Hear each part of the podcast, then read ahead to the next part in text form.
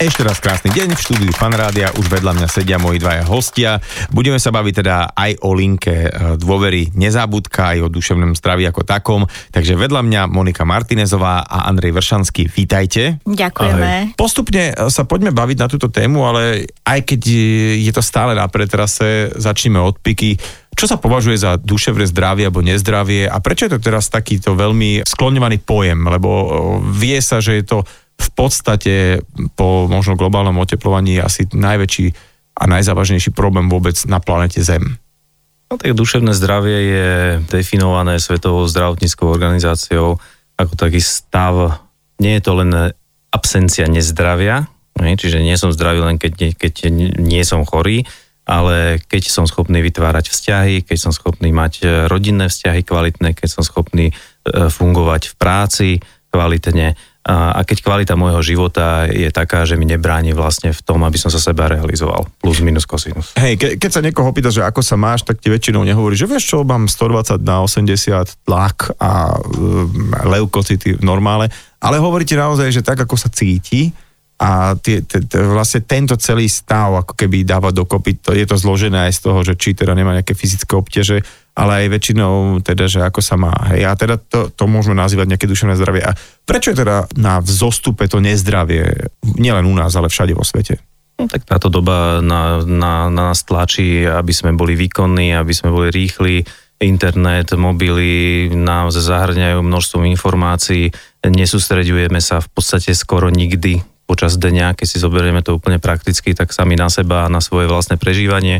Väčšinou sa sústredíme na príjmanie a spracovávanie informácií, no a tým pádom e, vlastne sa nevenujeme sami sebe. Takisto máme množstvo vzťahov na Facebooku, na Instagrame a na sociálnych sieťach s ľuďmi, ktorých možno ani nepoznáme, ale e, málo kedy máme čas zaujímať sa autenticky o to, aké, ako prežíva vlastne deň a aké pocity majú ľudia okolo nás.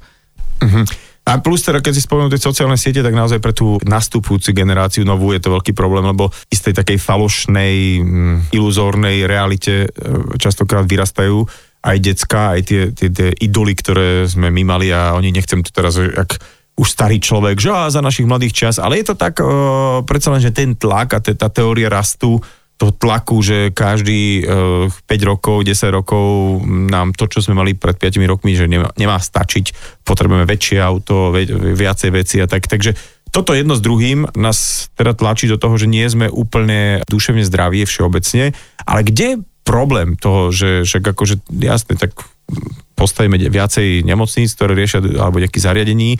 Kde je problém, ako teraz myslím, z, z tej strany pacienta, od tých ľudí? Sú nejaké štatistiky? No sú štatistiky samozrejme. Ten hlavný problém by som zadefinoval v takých dvoch, dvoch oblastiach, že na jednej strane e, tá téma duševného zdravia sa dlho vlastne neriešila. Na Slovensku sa v podstate 30 rokov sme neboli schopní spraviť reformu systému starostlivosti o duševné zdravie, napriek tomu, že v okolitých krajinách, teda tých západných vyspelých, sa už v 70. rokoch začali robiť reformy, ktoré majú smerovať od toho, aby ľudia boli zavretí vo veľkých nemocniciach na psychiatrických oddeleniach, aby skôr sa liečili doma. Aby ten systém vlastne podporoval to, aby sa človek sám vedel o seba postarať. A to, je, to sa volá vlastne také, že komunitná starostlivosť, úplne z letku, keby som to mal nejakým spôsobom zadefinovať. No a samozrejme ten systém na Slovensku nie je zreformovaný, to znamená, že tie kapacity nie sú dostatočné, to znamená, že keď e, ja mám nejaký problém, ktorý sa týka psychickej oblasti, tak mám, mám relatívne veľké bariéry e, sú na to, aby som si vedel nájsť vlastne odbornú pomoc. To je vlastne jeden problém, čiže systém a jeho kapacity. A na druhej strane veľká časť problému spočíva v tom, že táto téma súvisí so stigmatizáciou a so stigmou. To znamená, že ja sa obávam povedať svojmu okoliu, že mám nejaký duševný problém preto, lebo sa obávam reakcie toho okolia. Andrej, ty si spomínal, že jedným z problémov, prečo u nás liečba duševného zdravia je tak nejak pozadu voči e, svetu, je, že nám chýbajú niektoré reformné veci a že ten systém stále nejako funguje, nefunguje. Poďme na nejaké čísla z hľadiska rezortu zdravotníctva, ako teda vlastne vníma túto oblasť, teda to duševné zdravie. Prvýkrát po 30 rokoch v princípe sa ministerstvo zdravotníctva podujalo e, spraviť reformu systému starostlivosti o duševné zdravie, takže to treba oceniť. Je to v programu vyhlásení vlády, dokonca v pláne obnovy sa vyskytla takáto nejaká kapitola, čo ešte neznamená teda, že to bude zrealizované presne v tom ideálnom rozsahu, ale aspoň sa o tejto téme začalo rozprávať. Ehm, na druhej strane, tam, tam je potrebné možno, že to uviesť, e, že, že ako to teda ten celý systém funguje. E, to zdravotníctvo by malo fungovať v takých troch nejakých e, šanoníkoch. Prvý šanovník je tá akutná liečba. Keď ja si zlomím nohu, tak aj v oblasti duševného zdravia, v prípade, že trpím ťažkou depresiou, v prípade, že naozaj nie som schopný vlastne fungovať, tak sa mi dostane starostlivosť od psychiatrov na oddeleniach psychiatrických nemocníc a tak ďalej e, a nejakým spôsobom im pomôžu. To znamená, že som asi hospitalizovaný, ja neviem, 2-3 týždňa alebo koľko je, koľko je treba v prípade nejakých ťažkých duševných poruch, tak dostanem tú starostlivosť.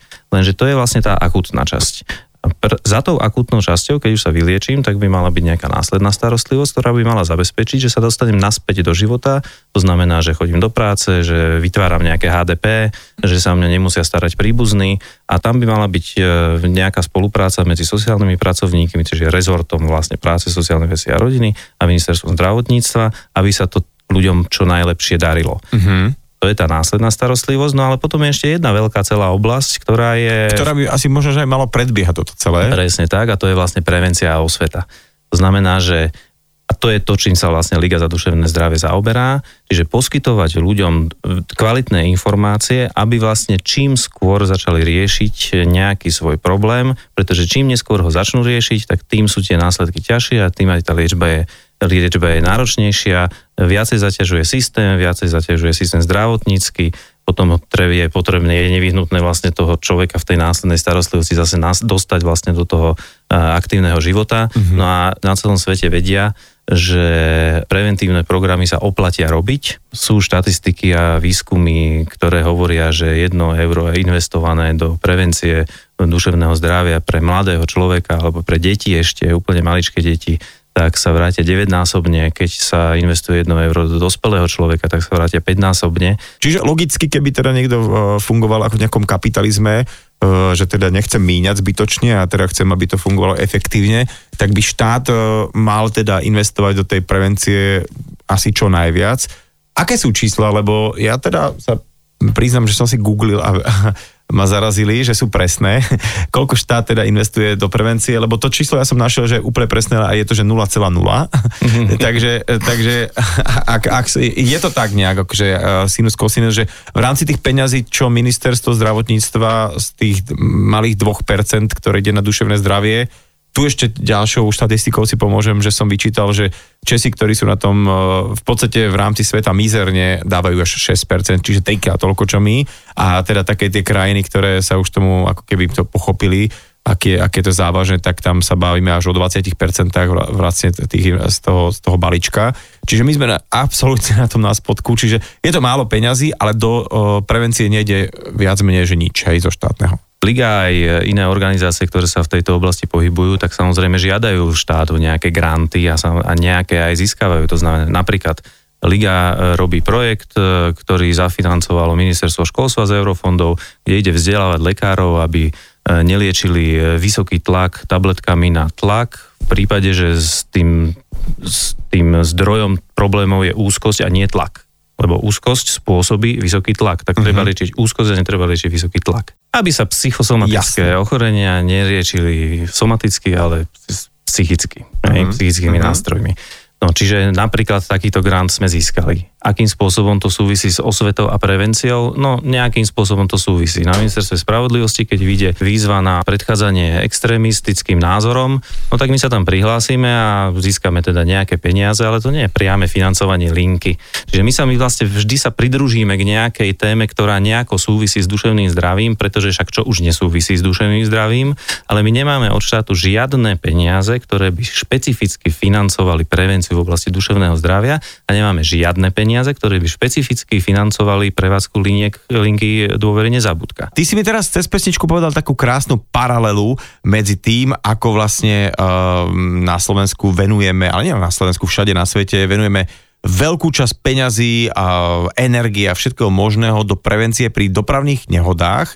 A zopakuj to teraz náhlas fakt, že poslucháčom mne sa to strašne páčilo. Na Slovensku je ročne okolo 500 samovrážd a na Slovensku ročne okolo 250 ľudí zomrie v dôsledku dopravných nehôd koľko sa robí opatrení na to, aby ľudia nezomierali na cestách. Robia sa nadúrovňové kryžovatky, robia sa prechody prechodcov, robia sa bezpečnejšie zvodidlá, celá cestná infraštruktúra sa do nej sa investujú miliardy. Však aj vôbec to, že policajti kontrolujú rýchlosť, alkohol, e, to všetko je tomu, aby sa predišlo dopravným nehodám. Potom aj tak tie nehody nejaké vzniknú, tomu sa nedá zabrániť. Asi keby táto prevencia nebola, tak je toho rádové oveľa no, viacej. Sú aj informačné kampane, jazdíte zodpovedne, nejazdíte, keď požijete nejaké alkoholické nápoje a tak ďalej. Pričom spoločenská závažnosť tohto problému, nie že by sme to chceli podceňovať, lebo je to samozrejme, že tiež dôležité, ale ročne dvakrát viac ľudí zomrie v dôsledku samovrážd. Uh-huh. A koľko sa investuje do prevencie? No štát do toho investuje v podstate nič. Hej? Uh-huh. Že len nepriamým spôsobom tak,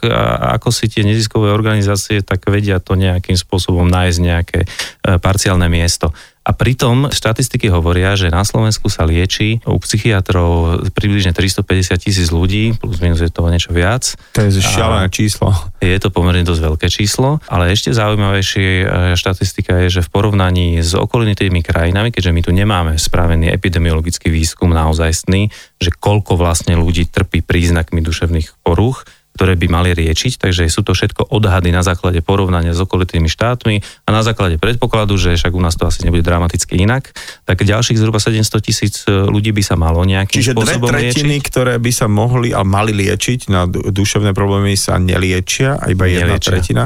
Ale to keď tak. si sčítam tieto dve čísla, tak mi to vychádza skoro milión ľudí a keďže nás je nejakých 5-5,5, takže vlastne každý piatý človek je ano. v podstate až až na liečenie. Nehovorím, že ešte na nejakú prevenciu alebo na niečo, že až na liečenie. Čiže to je šialené číslo v tom zmysle, že, že kam sa tu sa nachádzame momentálne aj s našim technikom štyria, takže ešte keby sem niekto prišiel, tak je viac menej 100% v rámci štatistiky, že jeden z nás má problém až taký, že by bolo potrebné ho liečiť. Hej, to je, to je, to je šialené. Ja myslím, že nemusíme ani 5. volať. No, v týchto časoch vlastne nie. Hej, možno to už je 1 ku 4 tento koeficient. A to teda to teda keď si zoberiem, že taká, že 5 člená rodina, ako keby už aj jeden člen z nich má nejaký duševný problém. Je veľmi nepravdepodobné, že každý v rodine nemá niekoho, kto má duševnú poruchu, alebo má príznaky, ktoré by si mal liečiť. Mm-hmm. Hej?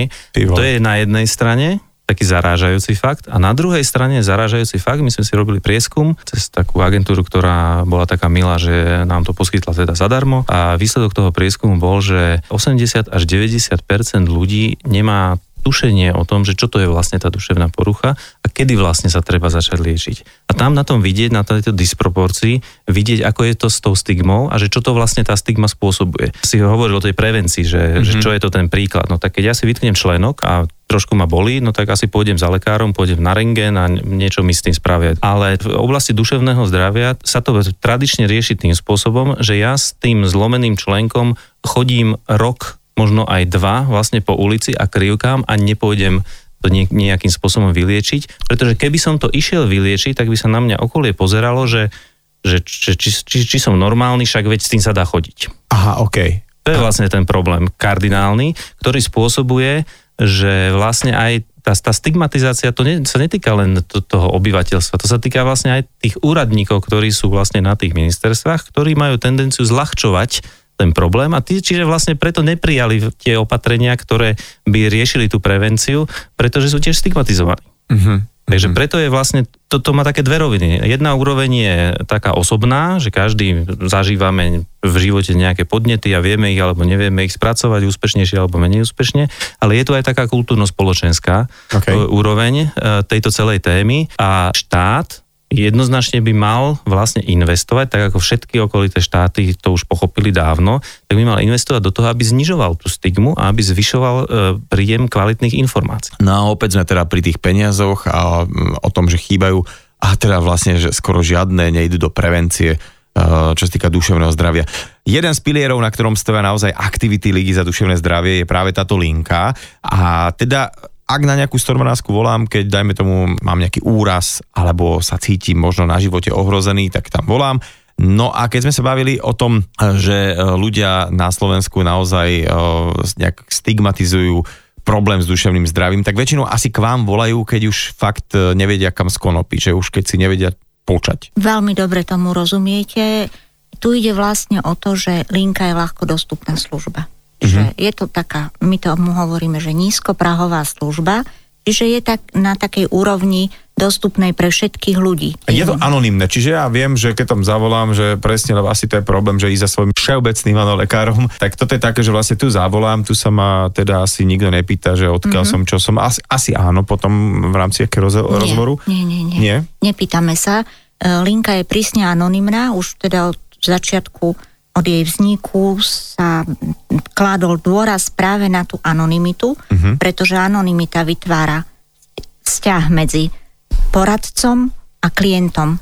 Keď ten človek cíti, že je v bezpečí, nikto sa ho nepýta, ako sa volá, odkiaľ je, kde býva, k akému lekárovi chodí, tak jedine týmto spôsobom dosiahneme taký vzťah dôverný, dôveru. Mhm. áno, a to vyhovuje. Preto sa to volá aj linka dôvery asi Presne možno. tak. No a zo pár ľudí, teda terapeutov, ktorých poznám, hovoria, že no vieš, ono samozrejme je dobre, keď to človek odtabuzuje aj vo svojom okolí, ale veľakrát mu niekto z najbližšieho okolia nevie pomôcť práve kvôli tomu, že nepovieš svojmu bratovi, máme, manželke to, čo povieš anonymne nejakému terapeutovi mm-hmm. alebo na tej linke. Je to tak, že ten človek sa tam viac otvorí? Určite áno a presne je to spôsobené tým, že nevidí toho, kto sa s kým rozpráva, má istotu, že ten človek nevie, kto to je uh-huh. a len proste prijíma tie... Nemusí uh, veci skreslovať. Presne, alebo, nemusí okay. sa tváriť. Nemusí... nemusí sa tváriť, hej, že nebude ten človek ho nejak posudzovať. Uh,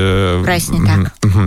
Čiže toto, je, toto niekedy, je to pravda, že už niekedy samotný rozhovor uh, je riešením alebo až takým, že až liečením nejakého problému? A veľakrát drvivú väčšinu tých telefonátov tvoria empatické rozhovory, ľudia sa nemajú s kým porozprávať mm-hmm. vo svojom najbližšom okolí, čiže veľkú časť telefonátov tvoria práve empatické rozhovory medzi poradcom a e, volajúcim. Aj mhm. keď e, samozrejme poskytujeme aj iné typy intervencií, ale väčšina ľudí sa potrebuje naozaj ľudsky s niekým porozprávať, aby boli vypočutí, aby boli pochopení, aby boli prijatí.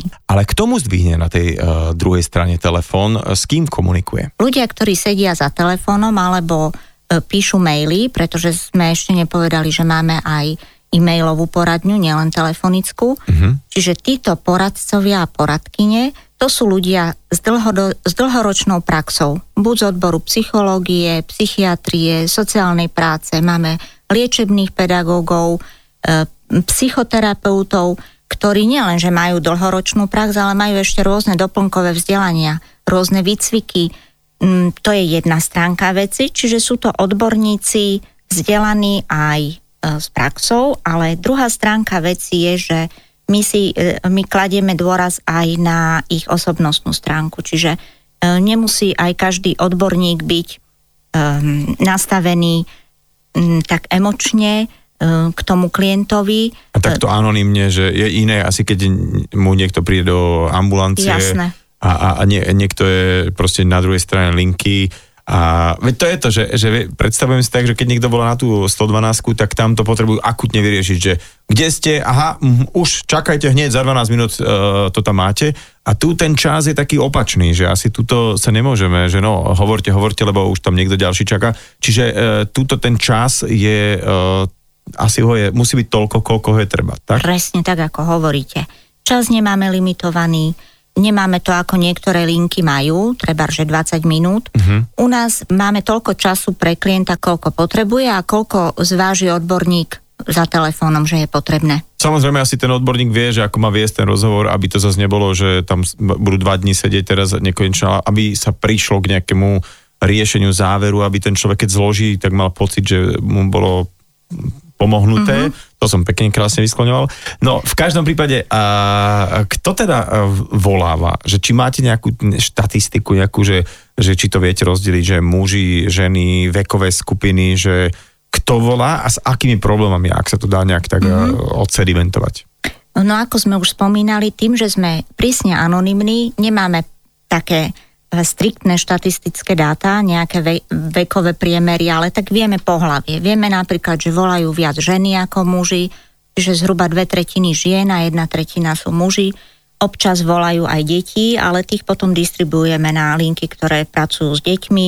Uh-huh. V poslednom čase volajú viac starší ľudia na 60 rokov, seniori, ale to je stále menšia časť ľudí. Najviac ľudí je teda v produktívnom veku, ktorí k nám volajú a viac je teda žien ako mužov. Dobre, ale keby sme teraz mohli dať tie kategórie takých tých tém, tak tam sa asi už to viete nejak, že, že to, mm-hmm. budem hádať asi určite nejaká úzkosť, strach, nejaký, nejaké vzťahové veci.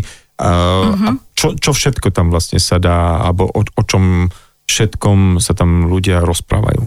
Tak, ako ste spomínali, hlavná téma sú depresívne stavy, úzkostné stavy, osamelosť.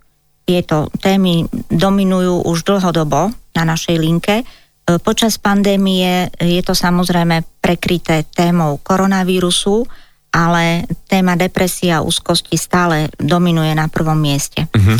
Druhé miesto to sú také tie bežné vzťahové problémy, ktoré majú ľudia, či už v rodine alebo na pracoviskách.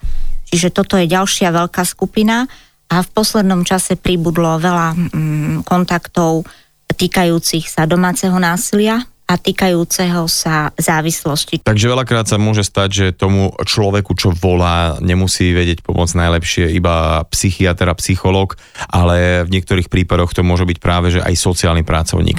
Um, hovorili ste, že vlastne nemáte nejaký časový limit telefonátu, ktorý prebieha na tejto linke. A teda ten človek, ktorý robí vlastne v nezábudke, tak zloží až vtedy, keď si je plus minus ako keby istý, že tomu človeku, ktorý sa dovolal pomohol. Teda dobre tomu rozumiem? Dobre tomu rozumiete a závisí samozrejme od typu problému, za kým človek volá. Iné je, keď volá žena, ktorá je práve na ulici, v krízovej situácii, vyhnaná manželom, ktorý ju práve zbil a iná je situácia človeka, ktorý voláva pravidelne, lebo sa potrebuje porozprávať. Čiže uh-huh. závisí od typu problému a podľa toho vedieme ten rozhovor. Uh-huh. A sú teda nejaké, teraz to, to mi len tak napadlo v tejto chvíli, že jak sa tak hovorí, že pondelok je taký blbý deň, že či aj v rámci týždňa sú také nejaké, že tie, uh, v úvodzovkách prime timey, že kedy je tých rozhovorov viacej, alebo dokonca aj v rámci dňa, že sú nejaké také, také nejaké, že hodiny, kde toho je viacej. No vy ste úplne trafili do čierneho, pretože... Pondelok? Pondelok. Ale nie, ja som to myslím ako, že, tak, že to sa len tak hovorí. Že Trafili pon... ste presne. Že fakt, že pondelok, mm-hmm. potom víkende sa to nejak, nejak tak nakumuluje. Áno, áno, tak štatisticky pondelok. Cena. Jednak cez víkend sú ľudia doma všetci, väčšinou, e, s príbuznými, čiže tam je to možno obťažnejšie mm-hmm. telefonovať, tak e, si to nechajú na pondelok a čo sa dní, e, hodín týka, tak je to prevažne počas dňa do tej 19. hodiny, keď už potom začnú večerné správy. E, to sú také tie skôr informačné hovory, ale také tie závaž, závažnejšie hovory, krízové, tie nastupujú v noci. A teraz pri tých krízových, uh, lebo uh, že niektoré z týchto hovorov, ktoré sme ako keby spomenuli, tak sú dôležité naozaj pre človeka, ktorý sa cíti osamelo, má nejako, trpí nejakou úzkosťou a už prekonal tú stigmu a ten ostých, že povie, že dobre, tak idem s tým von, teda ten členok si priznám, že fakt ma bolí a niečo s tým musím urobiť, to je OK, ale sú tam aj také, že fakt, že krízové veci, že, že, že kedy viete, že keby tento rozhovor nenastal, tak e, by sa mohlo stať aj, dajme tomu fakt, že najhoršie, že to až e, človek už tak berie ako takú ešte poslednú šancu niekomu niečo povedať, lebo nikto ho nepočúva, že vyloženie, že si pýta pozornosť, aby, dajme tomu, nespáchal samovraždu? Áno, sú. Ako som spomínala, takéto rozhovory sú prevažne v noci a sú to rozhovory, ktoré trvajú aj dve hodiny. Mhm. Výsledkom toho je, úplne super výsledok je, keď ten človek sa zastabilizuje a premiestni sa niekam do bezpečného priestoru a skúsime s ním uzatvoriť aj nejaký kontrakt, prípadne, že aby sa nám ozvalo pár dní, ako sa má, uh-huh. či je v pohode. Uh-huh. Čiže áno, absolvujeme aj veľmi krízové, náročné rozhovory, život zachraňujúce, by som povedala. Nie je toho v poslednom čase až tak málo. Načali sme tému, že tá krivka počtu ľudí, ktorí trpia duševnými chorobami, úplne že exponenciálne rastie. A budeme sa teraz baviť o tomto období, dajme tomu od marca, kedy teda naozaj sme sa báli, že čo sa z toho sem balí, ale teraz akoby tých prípadov je ešte viacej a je to možno vďaka tým opatreniam alebo následkom tých opatrení. Ľudia stratajú istoty, majú strach o budúcnosť. Vnímate to aj vy takže v tom počte, ale aj v závažnosti hovorov, ktoré príjmate? Určite áno, pretože presne toto je čas, kedy doláhli všetky tie následky, dôsledky opatrení. Uh-huh. Tá prvá vlna, tá relatívne hladko prebehla, aj keď aj tam sme zaznamenali aj nárast počtu, aj nárast závažnosti, ale teraz je to um, závažnejšie o to, že um, témy sa preklopili do oblasti existenciálnych problémov. Ľudia prišli o prácu, uh-huh. osobné bankroty, nezamestnanosť a to zo sebou prináša ďalšie vážne veci, ako sú závislosti, násilie. Uh-huh.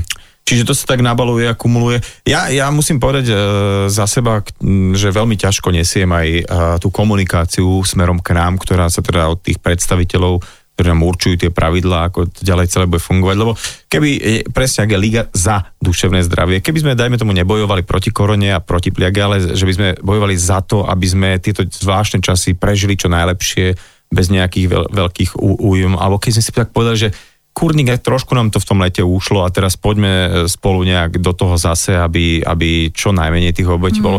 Ja by som to vzal, ale proste keď e, na mňa niekto vrieska stále a že len e, tu nejaké zákazy prichádzajú bez toho, aby som videl nejaké opodstatnenie aj v nejakých dátach, číslach jedno s druhým, tak toto mu, musí veľmi zle vplyvať hlavne na ľudí, ktorí teda prichádzajú fakt o živobytie a uh, každý takýto človek má deti, tie deti chodili na nejaké krúžky alebo chodia, zrazu nemôžu.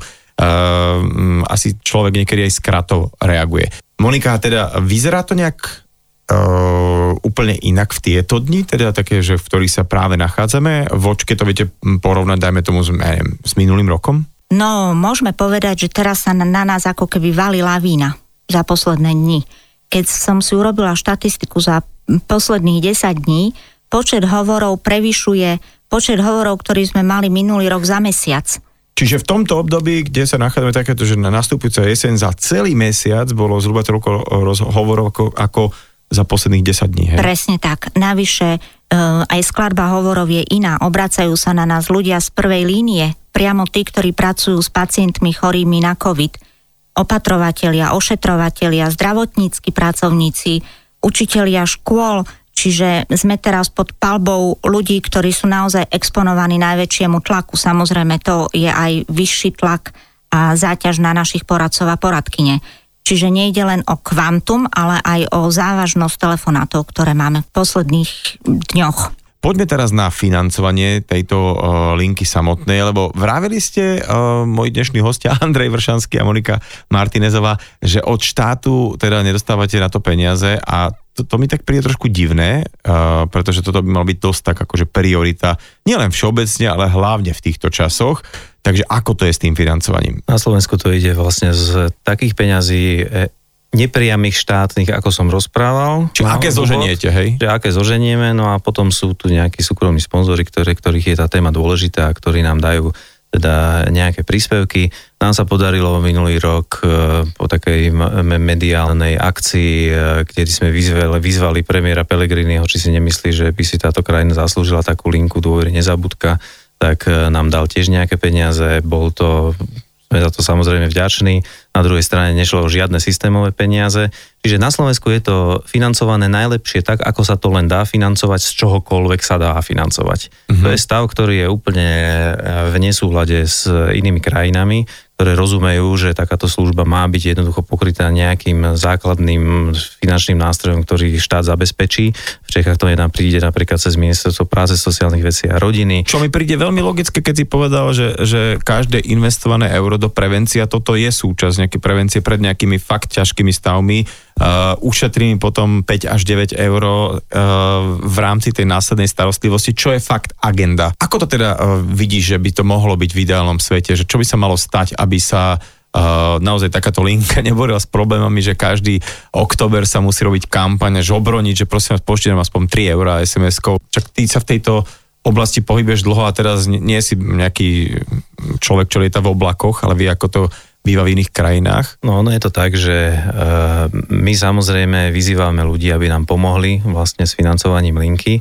A ten dôvod je taký, že keď Monika rozprávala o tom, že niektorý telefónat trvá aj dve hodiny, tak samozrejme, že počas tých dvoch, dvoch hodín sa nikto iný nedovolá na tú linku. My by sme mali mať taký systém, aby zároveň vedeli možno piati ľudia prijať telefonát. Čiže my sa bavíme o tom, aby, aby tak, uh-huh. my sa bavíme o tom, že my by sme mali že dramaticky znásobiť kapacity, pretože po skúsenostiach s prvou vlnou je veľký predpoklad, a už sa nám to aj prejavuje, že takisto bude veľký nárast vlastne kontaktov, ktoré nebudeme vedieť vybavovať. A my v čase, kedy by sme mali znásobovať kapacitu, tak my sa nerozprávame o tom, že koľko nových ľudí zoberieme na to, aby sme vedeli poskytnúť službu, ktorú treba, ale my sa bavíme o tom, že máme obavu, či nebudeme obmedzovať službu. A to je vlastne to je tá podstata toho problému a napriek tomu, že si my samozrejme, že si pýtame aj od ľudí a žiadame ich o pomoc, ale my si nemyslíme, že toto majú uh, ľudia financovať. To má jednoducho financovať štát. Preto sme napríklad sa spojili aj s inými linkami pomoci, aj s IPčkom, aj s linkou detskej istoty. Spravili sme takú iniciatívu liniek pomoci, spravili sme okrúhly stôl, kde prvýkrát teda v histórii Slovenska zástupcovia štyroch ministerstiev povedali, že áno, je to dôležitá téma, áno, štát to má financovať a áno, nevieme teda úplne, že presne ako, ale budeme sa snažiť prísť na to, že ako. No to, čo my v skutočnosti potrebujeme je, aby niekto v tejto krajine na niektorom ministerstve nám je úplne úprimne skutočne jedno teraz, že na ktorom, aby sa jednoducho postavil a povedal, že vážené linky, ktoré tu ste, nech sa páči, prosím vás, poskytujte túto službu, lebo je naozaj potrebná. Je to totiž to jeden z nástrojov na zvládnutie pandémie. Mm-hmm. Štát robí nejaké ekonomické opatrenia, robí nejaké zdravotnícke opatrenia a aj opatrenia na duševné zdravie má nejaké robiť. Samozrejme, že my sme v téme duševného zdravia len jedna malá kutica vo veľkom paláci, e, ktorý je nesmierne zložitý a je obrovský, ale je to ten prvý kontakt, je to bezbariérová možnosť, ako získať prvé informácie, ako keby tú prvú pomoc. Mhm. Takže my čakáme na to a snažíme sa také kroky robiť, aby si nás vlastne niekto z toho štátu všimol a povedal, že vážené linky, my to máme spočítané. My sa tu bavíme o tom, že aby všetky linky boli vlastne vysanované a vedeli uh-huh. aj znásobiť svoju kapacitu, to, to je, že 1,5 milióna ročne. To sa v tých miliardách, ktoré sa tu točia, to nie je žiadna zásadná suma. Ale zatiaľ teda sme stále ešte nie na konci tejto cesty. Ako je to vôbec možné, že teda, jednak, že teda štát nedáva vôbec žiadne financie na prevenciu v rámci duševných uh, chorôb, ale teda, že sa nevedia nájsť peniaze na financovanie aspoň linky dôvery, ktorá je totálne akútna vec a ktorá je veľmi potrebná a musí sa to tu skladať z nejakých peňazí, že čo nám kto dá. Ono je to tak, že vlastne ten, ten dôvod, pre ktorý linky nemajú spôsob financovania zo štátu je, že oni nepatria len do jedného rezortu. Pretože my nezamestnávame len psychiatrov, my nie sme zdravotnícke zariadenie. Tým pádom ministerstvo zdravotníctva má problém nadať peniaze. Hej, muselo, muselo by to byť z nejakého iného šuflíka v ministerstve zdravotníctva, ktorý teoreticky existuje, len nie je naplnený. Teraz e, nie je to len sociálna služba, my sa teoreticky vieme hypoteticky financovať cez sociálnu službu, ale z toho by nám vedia zaplatiť iba sociálnych pracovníkov. E, my teoreticky vieme, e, my spolupracujeme so 112 Čiže keď operátor na 112 má nejaký kontakt, ktorý nevie spracovať, e, lebo není až taký urgentný, alebo jednoducho nemá na to vzdelanie, aby to spravil, tak ho odkáže vlastne na nás. My niekedy odkážeme na 112, ale ministerstvo vnútra nám zasa nevie dať peniaze. Čiže vlastne ten, tá, tá podstata toho problému spočíva v tom, že my nemáme nikde, nikde v žiadnej legislatíve zadefinované, že toto sú linky pomoci. A tento problém sa vlastne pretavuje aj v odpovedi na tú tvoju, na tú tvoju otázku, že to je problém, ktorý sa týka vlastne všetkých rezortov. Mm-hmm. A vzniká Rada vlády pre duševné zdravie, ktorá by mala byť nadrezortná, kde by mali byť vlastne všetky ministerstvá a kde by sa mali vytvoriť vlastne nejaké spoločné postupy na to, aby táto téma bola nejakým spôsobom pokrytá. Lebo veľká, veľká časť sa samozrejme týka aj ministerstva školstva, pretože emočné vzdelávanie na školách v Austrálii dávno už uh, učia deti, že áno, tak ako môžeš mať vytknutý kotník, no tak keď ti je ťažko na duši, no tak máš vyhľadať niekoho iného odborníka. Mm-hmm. U nás sa to stále sa to nedieje. A tých problémov tam máme od šikany počnúc až Presne cez tak. E, všelijakých ďalších vecí, že ktoré by sme vôbec, že deti sa učia tretí logaritmus či tretí integrál, ako sa riešia, čo im v živote bude na dve veci presne, teda na nič a na nič, ale ale to, že keď napríklad e, je nejaký doma problém, že dajme tomu sú svetkami alebo obeťami nejakého násilia, alebo je tam nejaká strata v rodine, tak tým vôbec nevedia, že chudence, že čo majú ďalej robiť.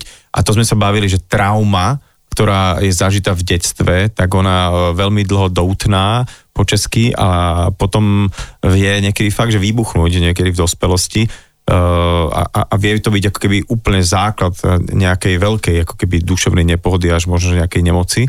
Takže toto všetko by, by sa dalo v rámci týchto programov takej tej osvety robiť, keby teda e, to nebolo takto medzirezortné. Možno, že nás teraz, nevieš, e, medzi 10. 12. alebo už vlastne pred 12. počúva aj samotný pán premiér a on, alebo sa niekto mu povie, že vypočuj si to na podcaste, keď to nepočuje a, a možno si povie, že veď ja mám rezervu, veď ja mám veľa peňazí a možno, že teraz zavolám e, jednému alebo dvom ministrom a poviem, že chlapí, však ale to je závažná vec a tak ako tu, tu riešime všelijaké iné uh, hasíme požiare, takže túto vec by sme vedeli fakt v podstate, ak sa bavíme o takýchto peniazoch, ktoré sa tu búchajú a strieľajú okolo korony a len tak hore komínom, tak akože naozaj toto sú peniaze, ktoré sú až smiešné a dali by sa dalo by sa takáto linka, takáto niečo, tak, takto extrémne dôležité a tak, čo mi ale strašne príde uh, divné, že sa o to musí starať tretí sektor, takže buchne po stole a vybaví sa to za týždeň.